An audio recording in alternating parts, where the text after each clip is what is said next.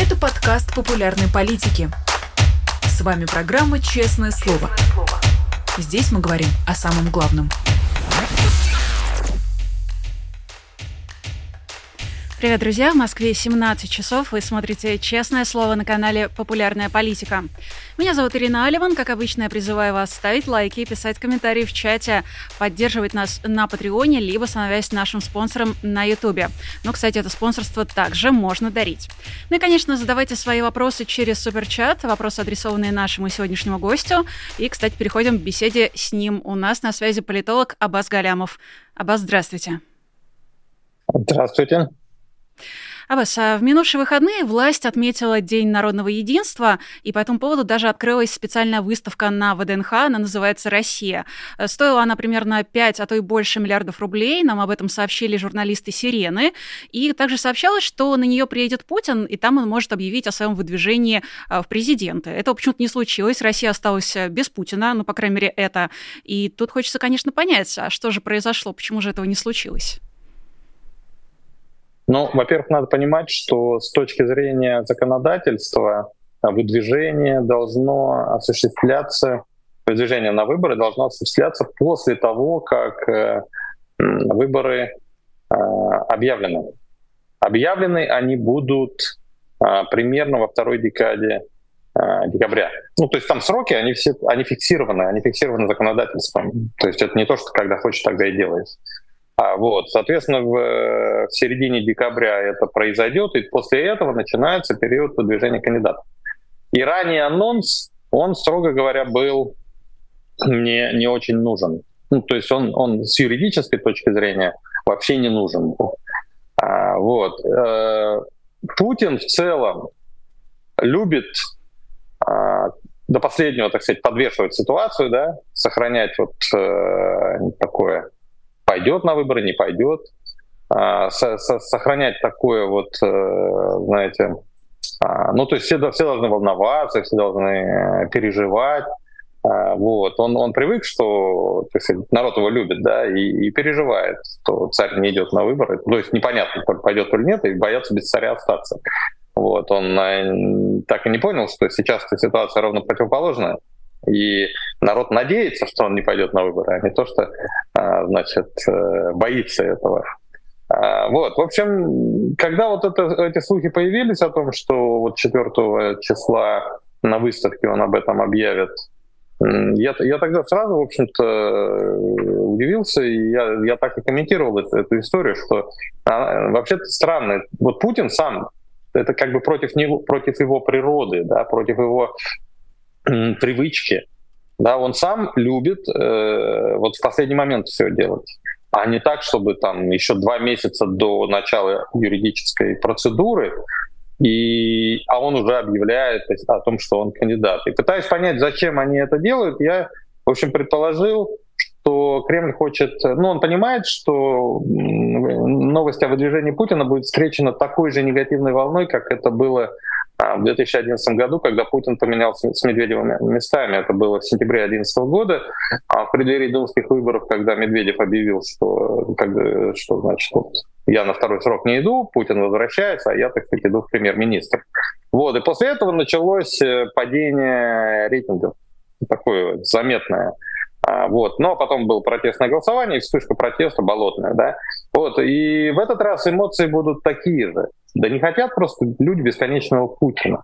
Даже те, кто его хочет, формально, так сказать, хотят, ну, то есть те, кто социологам говорят, что хочет этого. На самом деле, а, тоже это делают не от любви к Путину. Они не верят в то, что Путин улучшит их жизнь. Они делают это скорее на, опираясь на негативные эмоции. Вот это само по себе их, их готовность, э, сама, сама по себе их готовность, так сказать, э, терпеть Путина еще один срок, она негативная по своей природе. Они просто боятся будущего, они боятся, что без Путина а, будет а, еще хуже даже. Ну, то есть они, они не верят в то, что Путин сделает им хорошо. Этой веры уже нет. Есть боязнь просто, что будет еще хуже. Да, и поэтому эти люди за Путина, ну, это как бы нехотя, в этом нет позитива, понимаете? Позитивных эмоций в этом нет. И и поэтому и они тоже эту новость встретят, так сказать, ну то есть вот как бы чудо не свершилось, да, понимаете? Ну то есть у всех, все понимают, что Путин пойдет. Да, но как вот все мы верим в сказку, как все в преддверии Нового года ждем, вот, э, э, что ну вот что-то случится, да, и, и все-таки впереди все будет хор- хор- хорошо. Вот, ну вот есть надежда такая. Дом спира спера, пока даже надеюсь, это свойственно человеку. И а, и поэтому вот, вот это вот выдвижение Путина, оно, конечно, породит негативные эмоции, так же, как в 2011 году породило их вот его возвращение. И для Кремля некоторым образом, с политтехнологической точки зрения, в принципе, выгодно спустить этот негатив, он не будет вечным. Да, это, это просто выброс эмоций. Вот. Потом повестка будет меняться, будут там какие-то другие события. Ну, то есть люди привыкнут к этому, там, свыкнутся с тем, что ну да, Путин идет еще на один срок, как минимум 6 лет нам его еще терпеть. Ну, то, что называется, стерпится, слюбится. Да, будут появляться другие эмоции. И в этом смысле э, лучше стравить этот негатив заранее, с тем, чтобы когда Путин уже, так сказать, выдвинулся юридически там в конце декабря, да, в этом уже не было новости. Ну, то есть это чисто такой формальный акт, формальный шаг. Ты, ты, ты выдвинулся, да, и, значит, и люди, ну, поскольку в этом нет новости, они уже два месяца назад слышали, что ты, ты идешь на следующий срок, но они это уже воспримут, эту новость, так сказать, без, без энтузиазма, конечно, но и без особых эмоций. Ну, так слышали уже, знаем. Да, и тогда есть шанс, что эмоциональный фон удастся создать какой-то другой. Ведь для предвыборной кампании действующей власти всегда нужен позитивный социальный фон. Негатив работает на оппозицию. А, вот. И поэтому вот есть шанс, что вот этот негатив мы стравим, так сказать, заранее, там, в ноябре, в декабре, да, а потом э, январь-февраль мы, значит, проведем на позитиве. А, вот. И я, я вот так это проинтерпретировал, вот, эти, вот это намерение Кириенковское. Но, значит, мне, мне, я сразу говорю, мне, мне кажется, им трудно будет Путина это убедить. Ведь для того, чтобы Путину объяснить... Путин не хочет выдвигаться заранее, он хочет завесить ситуацию до последнего момента. И Кириенко объяснить ему, что Владимир Владимирович, давай заранее это сделаем, будет не просто, потому что Путин спросит, а почему? Кириенко сказать, Владимир Владимирович, надо негатив стравить, потому что народ-то воспримет эту новость плохо. Ну, то есть, по сути, сказать, Владимир Владимирович, а народ тебя не любит. Не может Кириенко себе это позволить сделать, понимаете? Вот с аппаратной точки зрения то есть надо понимать, есть технологическое и есть аппаратное. И в этом проблема авторитарных режимов, ну, любого, любого бюрократического режима. Там аппаратное побеждает технологическое, поэтому со временем они все становятся все менее и менее эффективны и в конце концов умирают. В этом секрет, собственно говоря, э, падения режимов. Вот, по аппаратным соображениям он не может себе позволить сказать Путину, что новость о выдвижении Путина будет встречена не аплодисментами, а, так сказать, волной негатива. Вот. И, ну и похоже, так оно и получилось. То есть Кириенко не смог сказать это Путину, да, соответственно, Путин и этот гениальный план Кириенко и не принял. Он не мог его принять, потому что, потому что он о нем не узнал. Наверное, как-то так.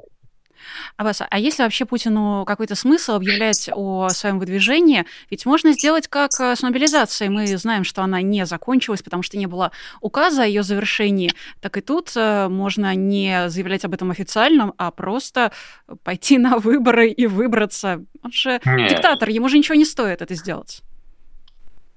Нет, но сам акт все равно должен быть. То есть он, тогда надо выборы отменять, строго говоря раз есть выборы, есть день голосования, то есть момент, когда ты выдвигаешься на выборы, когда люди узнают, что ты идешь на следующий срок, понимаете? Вот люди понимают, что он, скорее всего, вот, пойдет на следующий срок, но это оформлено, знаете как, это оформлено в формулировке «Путин вла- от власти не уйдет, он, он там за свое кресло будет держаться до последнего». Вот это люди все понимают, но, тем не менее, есть формальная сторона дела — есть ограничения по количеству сроков, есть э, по, по, по количеству лет, что ты проводишь в кресле. Ну, срок ограничен определенным количеством времени, и он не бесконечен. Да, и в, в этом отличие современного государства от э, монархии. Да, когда-то, там, сто лет назад в России, э, значит, действительно вот, пришел и пока жив царствуешь. А теперь все ну, процедура другая. В этом особенность современного мира надо понимать, что все-таки на нормативном уровне демократия проложила свою дорогу повсюду. Поэтому даже, например, э, режим Аятол иранский, а, вот. Даже он предполагает легитимизацию через выборы. Во-первых, э, есть президент, который избирается раз в 4 года, и там вполне конкурентные выборы, если, за исключением последних. Последние были не конкурентные. Выборы в парламент, вот. И даже Аятолла, да, Аятолла, верховный правитель, а, он э, правит вечно, ну, до смерти, но он, в принципе, избирается. То есть в какой-то момент, когда он становится эталой, у них есть совет экспертов, там 88 а, авторитетных э, э, слушателей, так сказать, а, религии, которые избирают эталу. А эти 88 человек, кстати, тоже избираются на выборах населения. То есть даже такой архаичный, средневековый по своей сути режим, как Иран, он тоже, в принципе, построен на системе выборов. И, и Россия ну, тоже хотя бы формально является таковой страной. И отмена выборов как таковых, вот вы должны понимать, значит, э, крайне непопулярный э, шаг будет. Вот россияне не очень верят в выборы, особенно вот сейчас, они не верят в их честность, да.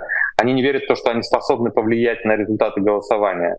Но вот на нормативном, так сказать, уровне, на уровне нормы, они двумя руками за то, чтобы были выборы. Не было ни одного опроса, а, значит, в, ходе которых э, этот вопрос на самом деле часто задавался социологами, дескать, э, а вот может нам отказаться от принципа выборности мэров, пусть назначаются, отказаться от выборности губернаторов, пусть назначаются, как было после Беслана, отказаться от э, выборов, в том числе президента, перейти там, по сути, к монархии. Вот. И не было ни одного опроса, чтобы ну, процентов 80 не сказали, а нет, только выборы. Ну, то есть подавляющее большинство россиян а, они ценят выборы. И на фокус-группах они это очень ценят. Это звучит как, знаете, формулировка вот почти дословная. А, значит, э, дескать, да, конечно, там Путин имеет право там назначать, условно говоря, губернаторов, да, да, губернаторы там могут предлагать нам мэров, но мы еще посмотрим, проголосовать за них или нет. Да, то есть вот люди все-таки себя источником власти воспринимают. Да, поэтому ну а раз есть выборы, есть процедура голосования, то есть и а, процедура оформления вот, голосования. Надо в бюллетень как-то попасть, понимаете? Ну, давайте тогда обсудим одного из а, потенциальных кандидатов. По крайней мере, он так о себе заявил. Это Борис Надеждин. Он на прошлой неделе дал достаточно много интервью, и, как мне кажется, его не то чтобы очень тепло приняли. А, хочется, знаете, понять, а, стоит ли вообще к такому кандидату подходить, знаете, с такой привычной бескомпромиссностью, которая есть и в оппозиционной среде, и у независимых журналистов. И, или, может быть, э, основная ценность Надеждина в том, что он ну, так или иначе все-таки декларирует, что он против войны. Да, он декларирует то, что он против э, войны, но ведь принципиально важно для кандидата не просто говорить правильные вещи, а доказать избирателю, что он может эти правильные вещи притворить в жизнь. Понимаете? Слов мало, нужно делать. А, да, это вам скажет любой политехнолог. Любой политехнолог знает, что крайне важен вот этот э, момент силы, они его называют. А, то есть избиратель должен поверить, что все же говорят правильные вещи, понимаете? Вот любой из политиков послушай, там он за все хорошее против всего плохого. Вот. Да, и, и крайне важно, гораздо даже важнее, чем говорить правильные вещи, доказать, сделать так, чтобы избиратель тебе поверил, чтобы он не сказал, вот э, верю каждому зверю, а тебе ежу погожу. Да, важно а, показать, что ты способен свои, свои правильные вещи реализовать а, притворить жизнь. И Надеждин в этом смысле, он, конечно, оппозиционному избирателю но он не в состоянии э, вот такого пообещать.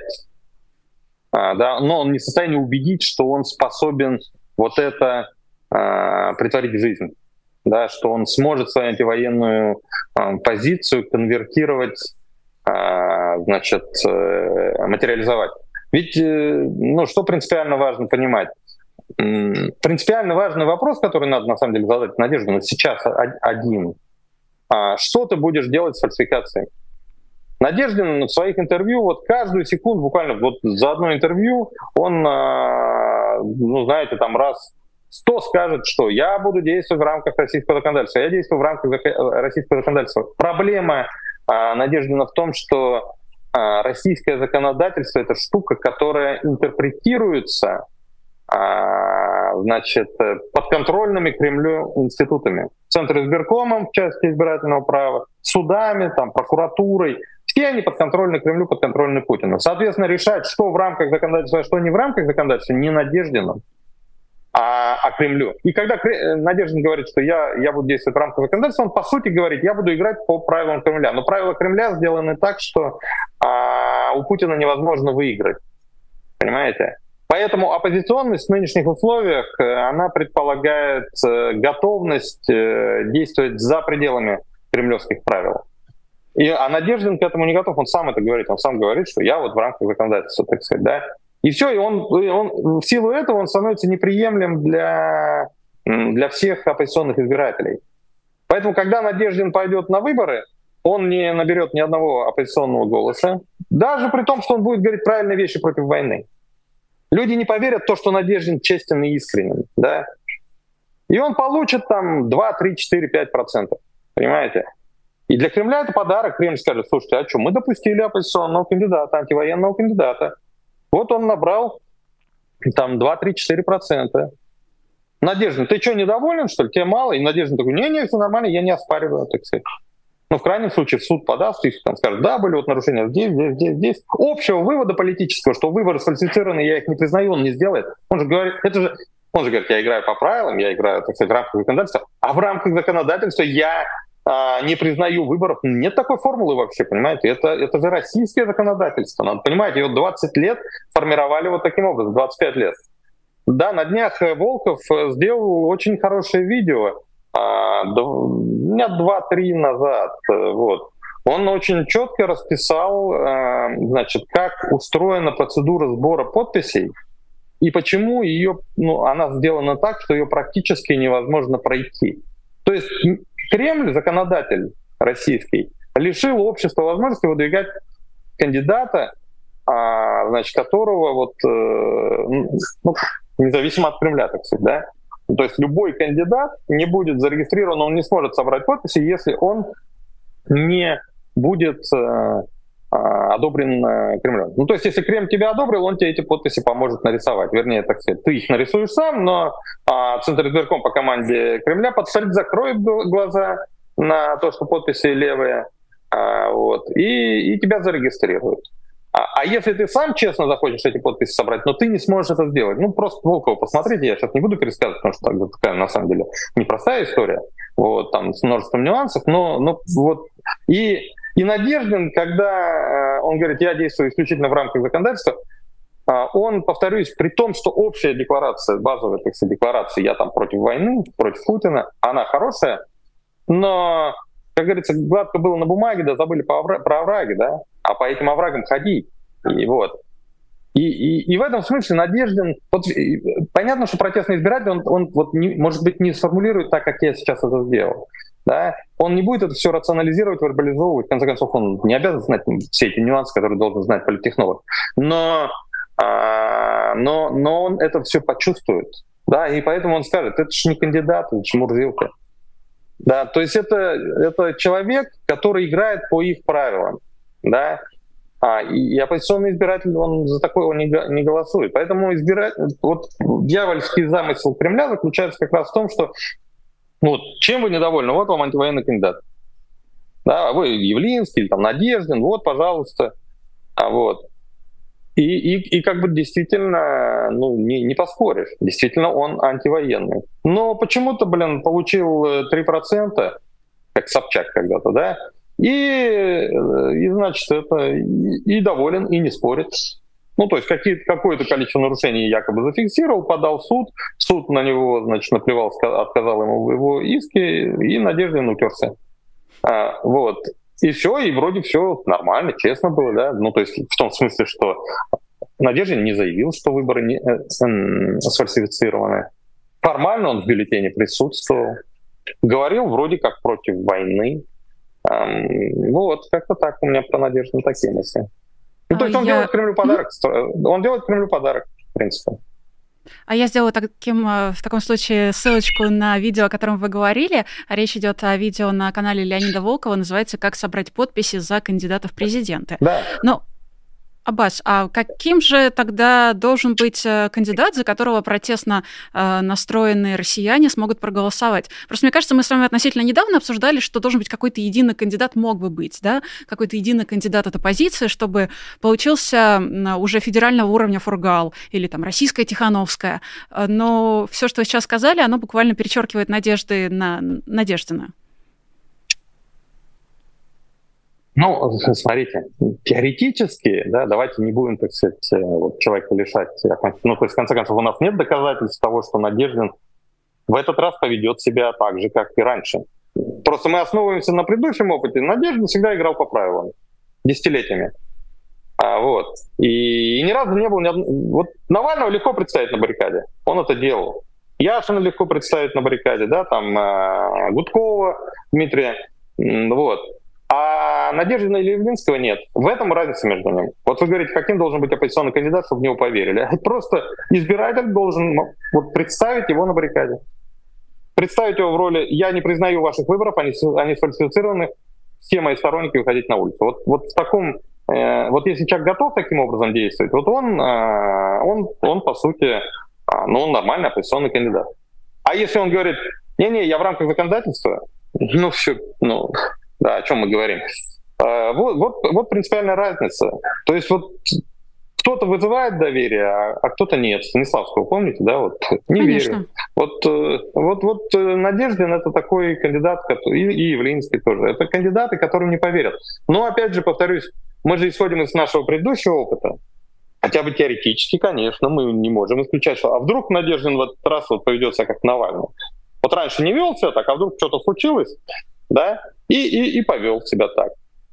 На самом деле в истории, кстати, такое периодически случалось, когда а, режим рушился, к власти приходила так называемая системная оппозиция. Да, так руш, рухнул, допустим, мексиканский режим, а, вот, ровесник, практически ровесник Советского Союза, тоже 70 лет просуществовал, вот, и э, там, там была не системная оппозиция, да, и была системная оппозиция. И несистемная оппозиция раскачала лодку, но сама прийти к власти не могла. А системная оппозиция взяла и в какой-то момент и свергла а, власть. А, да, когда власть в достаточной степени ослабела, вот в результате действий несистемная оппозиция. Или, например, в той же Польше, э, значит, э, после победы солидарности на выборах, когда пришел момент формирования а, правительства летом 89 а, года, а, значит, там, там просто упор правящей польской рабочей партии, а, значит, аналога нашей КПСС.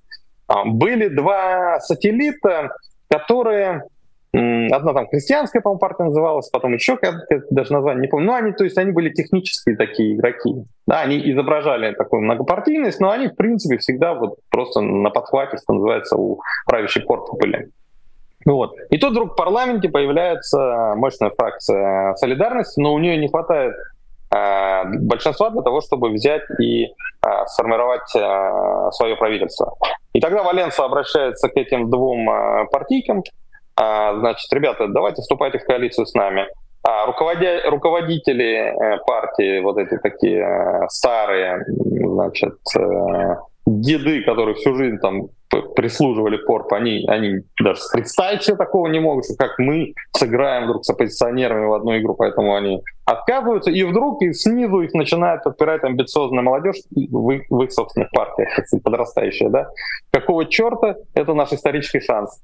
Вот, и они этих дедов ломают, и вдруг, э, так сказать, ничтоже сумняшися, все эти, эти две партии объединяются с солидарностью, и солидарность э, формирует э, правительство, первое некоммунистическое правительство на территории Восточной Европы. Все после этого как раз и началась, собственно говоря, вот эта а, весна народов, да, когда все в течение там меньше чем полугода э, все, все остальные социалистические режимы а, посыпались. Да, то есть это, это ну, не бездействие системной оппозиции произошло. То есть почувствовав, так сказать, запах крови, в том смысле, что режим вдруг дрогнул, рушится. Ну, если там какие-то соответствующие события на фронте происходят, условно говоря, новый Пригожинский мятеж. Ну, то есть мы, в принципе, не можем исключить э, теоретически, что Надеждин, э, значит, так себя э, поведет. Вот, я, так сказать, вот это сейчас проговорил для того, чтобы ну, не получилось так, что я вот прям записал Надеждина вообще там, в крысы, так сказать, да. Ну, честно сказать, я не очень в это все верю. Вот сам сразу же это говорю. Теоретически это возможно, но на практике ничто в истории Надеждина или там Явлинского не позволяет мне уверенно говорить, что это такой реалистичный сценарий. Пока это сценарий скорее теоретический. Но в конце концов мы не знаем, будет ли он действительно э, в списке кандидатов официальном, поэтому действительно пока что это такое, э, скорее, гадание э, с теми, в общем, с той информацией, которая у нас есть, гадание буквально на картах Таро. А давайте другого кандидата обсудим, правда, кандидата украинского, я имею в виду Алексея Арестовича. Он на прошлой неделе заявил о том, что планирует выдвигаться на выборах. Э, насколько я понимаю, сегодня в Украине э, тоже уже появились новости о том, что выборы, скорее всего, будут проведены, несмотря на военное положение решения. И в случае с Арестовичем интересно то, что он предлагает а, план Киссинджера, а, по крайней мере, придерживается а, его тезисов, и, по крайней мере, пока позиционирует себя как такое спасение от путинской России в том смысле, что, вот если верить его интервью, которое он дал «Медузе», он спасет Украину от превращения в путинскую Россию, как бы намекая на то, что Зеленский э, стремится стать автократом. Ну, я так, по, по крайней мере, э, объяснила для себя его высказывание. По вашим ощущениям, ощущениям, такой кандидат может иметь э, шансы на поддержку в Украине? Ну, я думаю, что э, в Украине ситуация, как и в России, да, в обоих странах ситуация вот сейчас ничего не исключено. То, что называется точка бифуркации.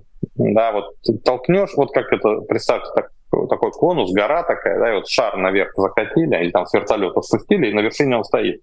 Но такой неустойчивый, такой большой шар, да, и такой конус. И, и вот в какую сторону его толкнешь, в такую он и покатится. Ну, то есть сейчас ситуация может э, двигаться в э, разных направлениях, и не так много усилий а, нужно. Ну, вот как Пригожинский мятеж. Вот, практически систему на грань коллапса поставил. Да? Если бы Пригожин а, пошел дальше, да, то ну, вполне могла получиться такая хованщина 21 века, так сказать, да, стрельцы, захватившие Кремль, как это было при юном Петре в конце 18 века. А, а, ой, 17 извините. А, значит, э, вот, вот э, Арестович — это человек, который сделал ставку на усталость от войны. А, и если вот это ощущение усталости, тупика, в которую зашла ситуация, ну, то есть контрнаступление не получается, забуксовало, очевидно, да, а, и дальше непонятно, что делать. Вот если это ощущение овладеет умами украинцев, Арестович вполне способен много, много чего поднабрать. Это, я сейчас говорю а, с точки зрения, знаете, ну вот идеологии, так сказать, да, предлагаемой. Вот. Если э, украинцы будут по-прежнему настроены решительно, формально соцопросы пока показывают, что ну, они настроены решительно там, на продолжение войны, и поэтому, ну, так, если это действительно так, если вот это не дрогнет, так сказать, ну тогда э, Арестович э, много не получит. Тогда, конечно, выиграет э, Зеленский. Вот. Но э, глядя на количественник, на самом деле уверенно утверждать, что на количественный соцопрос, э, на формальные цифры, э, уверенно утверждать, что Арестовичу ловить нечего нельзя. На самом деле тут надо проводить фокус-группы и щупать, так сказать, насколько... Ну, то есть, понимаете, люди по-разному могут быть там. А, значит, вы, вы готовы воевать до победного конца, там, невзирая ни на что? Да, готов, там, да, и, и пена, так сказать, изо рта. Ну, либо там, ну да, наверное, готов. А внутри человек уже сомневается. Вот ты не можешь с помощью количественника эту эмоцию выявить. Это надо делать а, на, на фокус-группах, да. И поскольку я этого не делал, я не знаю. Ну, опять же, еще полгода, да, и за эти полгода а, ситуация очень сильно может поменяться как в одну сторону, так и в другую. Будут успехи на фронте, будут прорывы, а все, Арестовича ловить нечего. А, вот. А будет, наоборот, там, я не знаю, россияне там возьмут Авдеевку, ну, к примеру, чудеса же возможно, хотя пока они лоб там все расшибли, конечно, ну, вот вдруг, да, или там дальше где-то идут, да, и все, и Украине там и F-16 не поставили, там, и атакамцев не хватает, вот. И, и тогда, да, тогда может быть уже вот такой тупик, и в этом тупике уже Арестович дает надежду. У него же не просто там, типа, давайте оставим России эти территории, у него же четко сформулирована компенсация, Отказавшись от этих территорий, мы, в принципе, очень быстро вступаем э, в НАТО. Да, именно территориальный спор мешает э, Украине вступить э, в НАТО. Устав НАТО не предполагает вступление в альянс, э, организацию, у которых есть территориальный спор. Поэтому мы быстро вступаем в НАТО, и да, мы потеряли эти территории, но зато мы гарантировали себе, что на нас уже больше ни Россия, никто другой не нападет, потому что мы уже члены НАТО официально, мы под крылышком э, НАТО. И это тоже дорогого стоит, в общем-то. Да? И тогда вот, повторюсь, если есть общее ощущение, что война зашла в тупик и усталость от войны и желание что-то поменять, тогда у Арестовича есть санкции. У Арестовича есть одна еще а, проблема. Вот я до сих пор это говорил о стратегии, так сказать, да, стратегии решения проблемы России. Да, вот как, какую он стратегию предлагает украинцам, предлагает украинцам. Но а, он сам по себе, вот знаете, он ведется вот интересно, почему, я не понимаю, он ну, такой очень технологически грамотный э, товарищ. Но он прямо эпатирует э, украинцев. Ну, то есть нельзя вот такие вещи говорить массовому избирателю. Он говорит ему крайне неприятные вещи. Вот. И такие вещи не ведут к, к приобретению голосов. И, и поэтому... Причем эти вещи, строго говоря, правильные. Я в этом смысле восхищаюсь э, Арестовичем. То есть он не популист, он, я бы сказал, антипопулист. Он говорит правильные вещи, которые ведут к оттоку голосов. Это очень странно для кандидата. Как будто он не пытается выиграть эти выборы, а пытается ну, просто максимально громко, невзира... со скандалом даже, да, а, донести там до украинцев а, правильные вещи. Он как будто бы самого себя даже в жертву приносит Украине. Знаете, как Данка, да, такой вырывает сердце, идет вперед. А, вот. а люди, на самом деле, если не факт, что это все одобряют. Вернее, он это делает так, что люди это не одобряют. И поэтому у него крайне высокий антирейтинг. Это, это вот удивительная история. Причем, повторюсь, я бы в случае с кем-то, я бы допустил, что он, ну, вот Явлинский, например, он, он то же самое делает, ну, то есть говорит такие вещи, которые, ну, ведут к, не к привлечению голосов, а к оттоку голосов. Он это периодически делает, но я это списываю просто на, на то, что он технологически безграмотен. Несмотря на то, что он там кто знает, сколько лет в политике уже, да, а, там больше 30 лет. Ну, он, он почему-то вот технологически безграмотен. А Арестович грамотен, это видно. Вот. Но почему-то он вот это делает. Ну, поживем, увидим. Мы с вами уже более получаса в эфире. Тут я должна напомнить нашим зрителям о том, что нам можно и нужно поставить лайк. У вас еще есть время на то, чтобы задать свой вопрос Абасу через суперчат. А у меня еще осталась парочка своих. Я вам, кстати, предлагаю в этот момент вернуться мысленно в родные пенаты. И еще на неделю назад, когда мы с вами в эфире обсуждали э, еврейские погромы в, на Северном Кавказе, в частности, в аэропорту Махачкалы. И вот, знаете, удивительно, прошло, прошла неделя, а людей, которые Э, забрасывали там, камнями полицейских, людей, которые толпой вывалились на э, летное поле, людей, которые буквально угрожали, э, если не убийством, то побоями э, тем, кого они могли принять за евреев, им э, не дали никакого наказания, максимум 15 суток. Тут э, все уже сравнили с пластиковыми стаканчиками, за которые дали несколько лет. А здесь только, понимаете, глава Дагестана Сергей Меликов э, поругал э, свое население, и все, этим ограничились. Почему так произошло? Но, э, опять же, он поругал в первый день, когда все случилось, и еще не было реакции Путина. А после того, как Путин свою речь произнес, так и Меликов тоже начал отыгрывать назад, а, значит, и гладить, и гладить их э, по головке. Но возобладала путинская логика, что они, так сказать, социально близкие. А, они, они ведь действовали строго... Они же нечестных выборов требовали, да? Они, э, значит, не кричали Путину в отставку. Они кричали «Бей же до России», так. Они а, значит, действовали исключительно строго в рамках вот кремлевской пропаганды. Кремль на протяжении почти месяца до этого, там, трех недель, а, раскручивал антиизраильскую истерию. Ну так вот, они послушали, послушали это и пошли, и начали вот э, громить евреев. Ну так э, с точки зрения Путина, вот с точки зрения идеологической, и это родственные души, так сказать. Да, может быть, такие они недалекие, глуповатые. Ну так за что же наказывать-то? Ну, вот. Да, и вот эта путинская логика, она заткнула рты и силовикам, и Меликову. А, значит, потому что с точки зрения Меликова и силовиков, конечно же, а, значит, неважно под какими лозунгами, важно, что закон нарушен. Да, силовики так действуют, плевать на ваши лозунги. Если вы создаете нам проблемы, там, тем, более бьете наших сотрудников, они же там от, отметили там какое-то количество полицейских. На самом деле в первый день была новость на, на агентствах, стояла, что один из э, убитых, ой, побитых умер. А потом это опровергли. Я не знаю, на самом деле не умер или умер, но просто под лавку решили замести быстренько. Вот. Ну, по крайней мере, побили серьезно, раз слух появились о том, что умер. А, вот. То есть не пластиковый стаканчик, конечно. Да, и поэтому вот в логике Меликова и прочих силовиков, надо, нельзя забывать, что Меликов генерал-полковник, вообще первый зам гвардии был. А, вот. Э, в логике силовиков э, все, за это надо просто отрывать голову. Ну, то есть, чтобы другим неповадно было, надо жестоко карать э, за любое проявление нелояльности. И, они, и, и поэтому первая реакция была крайне жесткой. Уголовное дело Следственный комитет возбудил по статье массовые беспорядки, это до 15 лет. От 7 или от 8, не помню, до, до 15. А, вот. А потом, когда Путин выступил и, а, и рассказал, что а, виноваты это не эти бедолаги, американцы виноваты, украинцы, вот, а это что, ну просто вот, ну пожурить надо, вот ну, недалекие такие, такие, да, евреев там в этот в турбинах ищут, вот, и все, а как, за что их наказывать, понимаете? Да, и все вот эта путинская логика политическая, так сказать, перебила логику а, силовую. И поэтому, несмотря на то, что формально уголовное дело возбуждено по статье о массовых беспорядках Следственным комитетом, их всех там сейчас за мелкую хулиганку на несколько суток закрывают. Вот как-то так. Вы знаете, меня в свете этого очень пугает э, реакция Рамзана Кадырова. Он же, помимо того, что постоянно награждает своего сына и даже вот теперь карьеру ему помогает э, строить, а он же еще заявил, что если какие-то люди э, в его регионе, например, вот также решат выйти на ну, подобный погром, то надо сразу стрелять, без разговоров.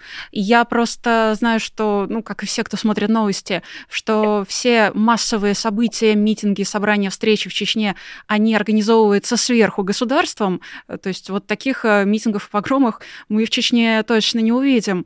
И поэтому мне кажется, что раз озвученная эта идея будет тестироваться не в Чечне и не в Дагестане. Если ее и будут тестировать, то в каких-то других городах, там Москва, Питер, э, мало ли что ли, городов-то русских. Что вы думаете об этом заявлении? Будут ли так жестко пресекать возможные протестные акции?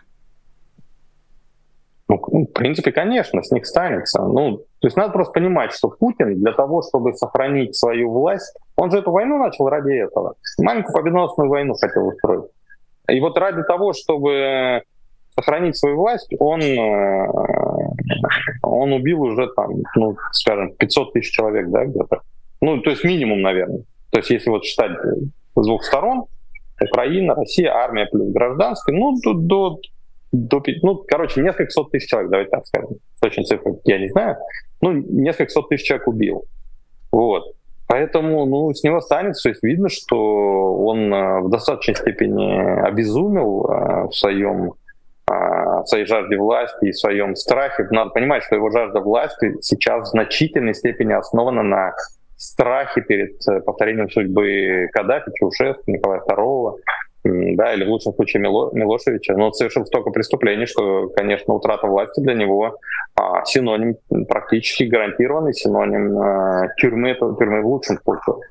Вот. И вот, вот эта комбинация э, желания властвовать вечно и страха перед расплатой за содеянное ну, заставляет его совершать преступление дальше. Поэтому там, к сожалению, я не могу сказать утешительного такого, что да нет, ничего такого не будет, конечно, можно выходить протестовать. Нет, риск э, есть, и если силовики будут так же беспрекословно его слушать, как и раньше, а, значит, то, конечно же, а, крови он прольет еще немало, пытаясь удержать власть. Но тут как раз вопрос, будут ли силовики его слушаться, потому что рано или поздно э, многие автократы сталкивались с тем, что аппарат переставал им э, подчиняться. Например, в Румынии Чаушеску армия вдруг взяла и перешла на сторону восставшего народа. И, и это было концом э, Чаушеску. В случае с Николаем II, да, воинские части Петербургского гарнизона тоже перешли на сторону восставших, и это предопределило падение империи.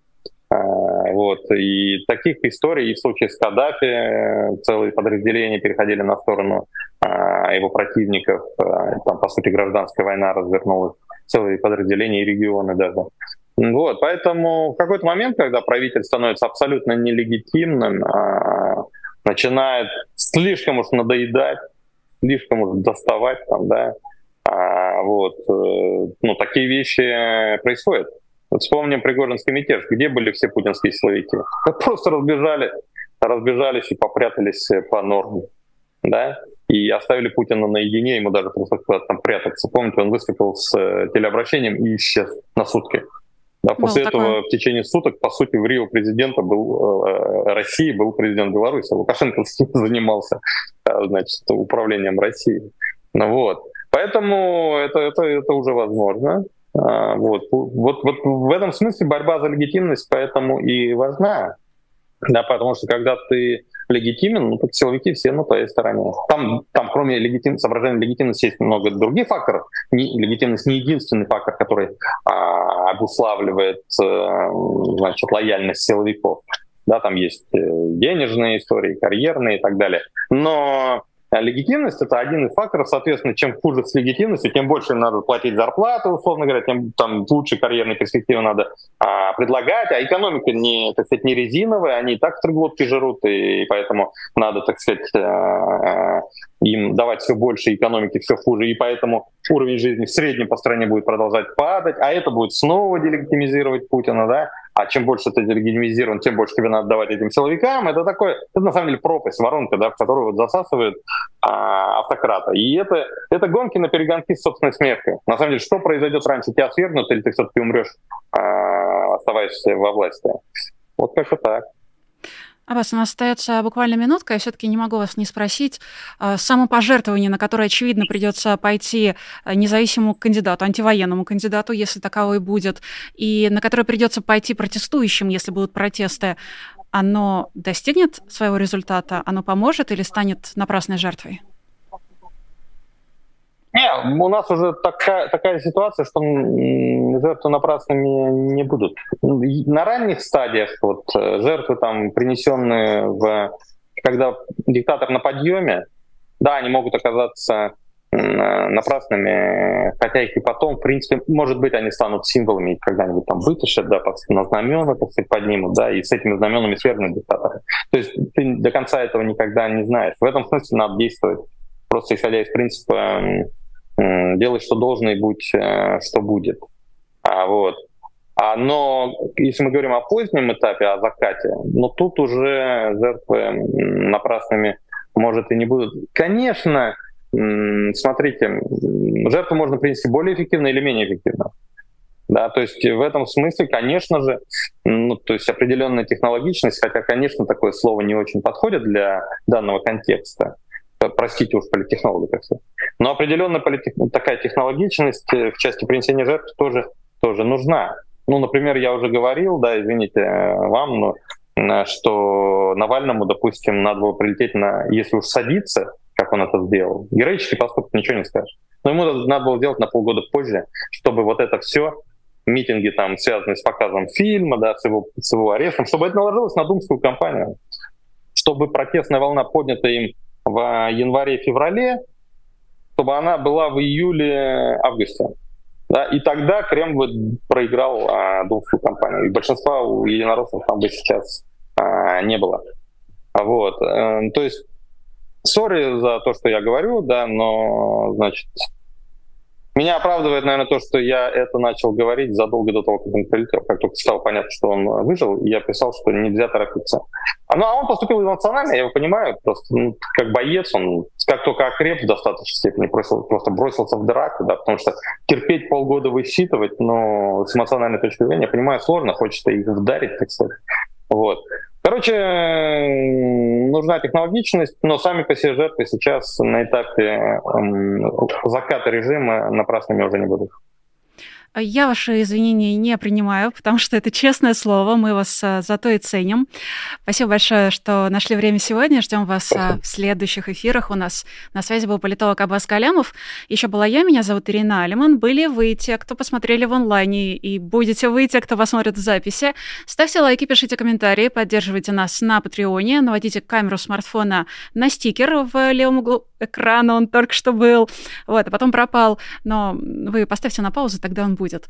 Начинайте поддерживать честное слово и ловите свое имя вот в этой бегущей строке внизу экрана. Я прощаюсь с вами на сегодня, но не завершается эфир популярной политики. Впереди еще спецэфир, ГКЧП, новости. А завтра будет э, не менее интересная и насыщенная программа.